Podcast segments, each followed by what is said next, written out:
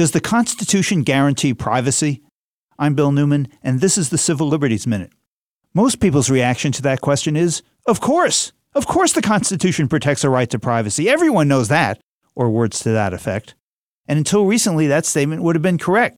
The right to privacy is enshrined in the Fourth Amendment, which guarantees the right of the people to be secure in their persons against unreasonable searches and seizures. When the government, through its laws, seizes control of a woman's body, the government is denying her her right to due process and her right to be secure in her person, and is doing so without probable cause. That unwarranted exercise of raw governmental power, this search and seizure, violates the Fourth Amendment. To be sure, the words privacy and abortion do not appear in the Constitution. But that tells us nothing. The word democracy doesn't appear in the Constitution either, which doesn't mean it's not protected.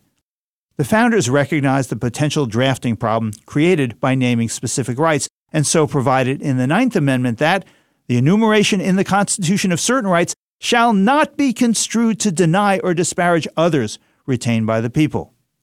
Privacy, freedom from unwarranted government intrusions was a guiding principle of the founders, but the right to privacy, as the recent Supreme Court argument about abortion demonstrated, is now under grave judicial attack.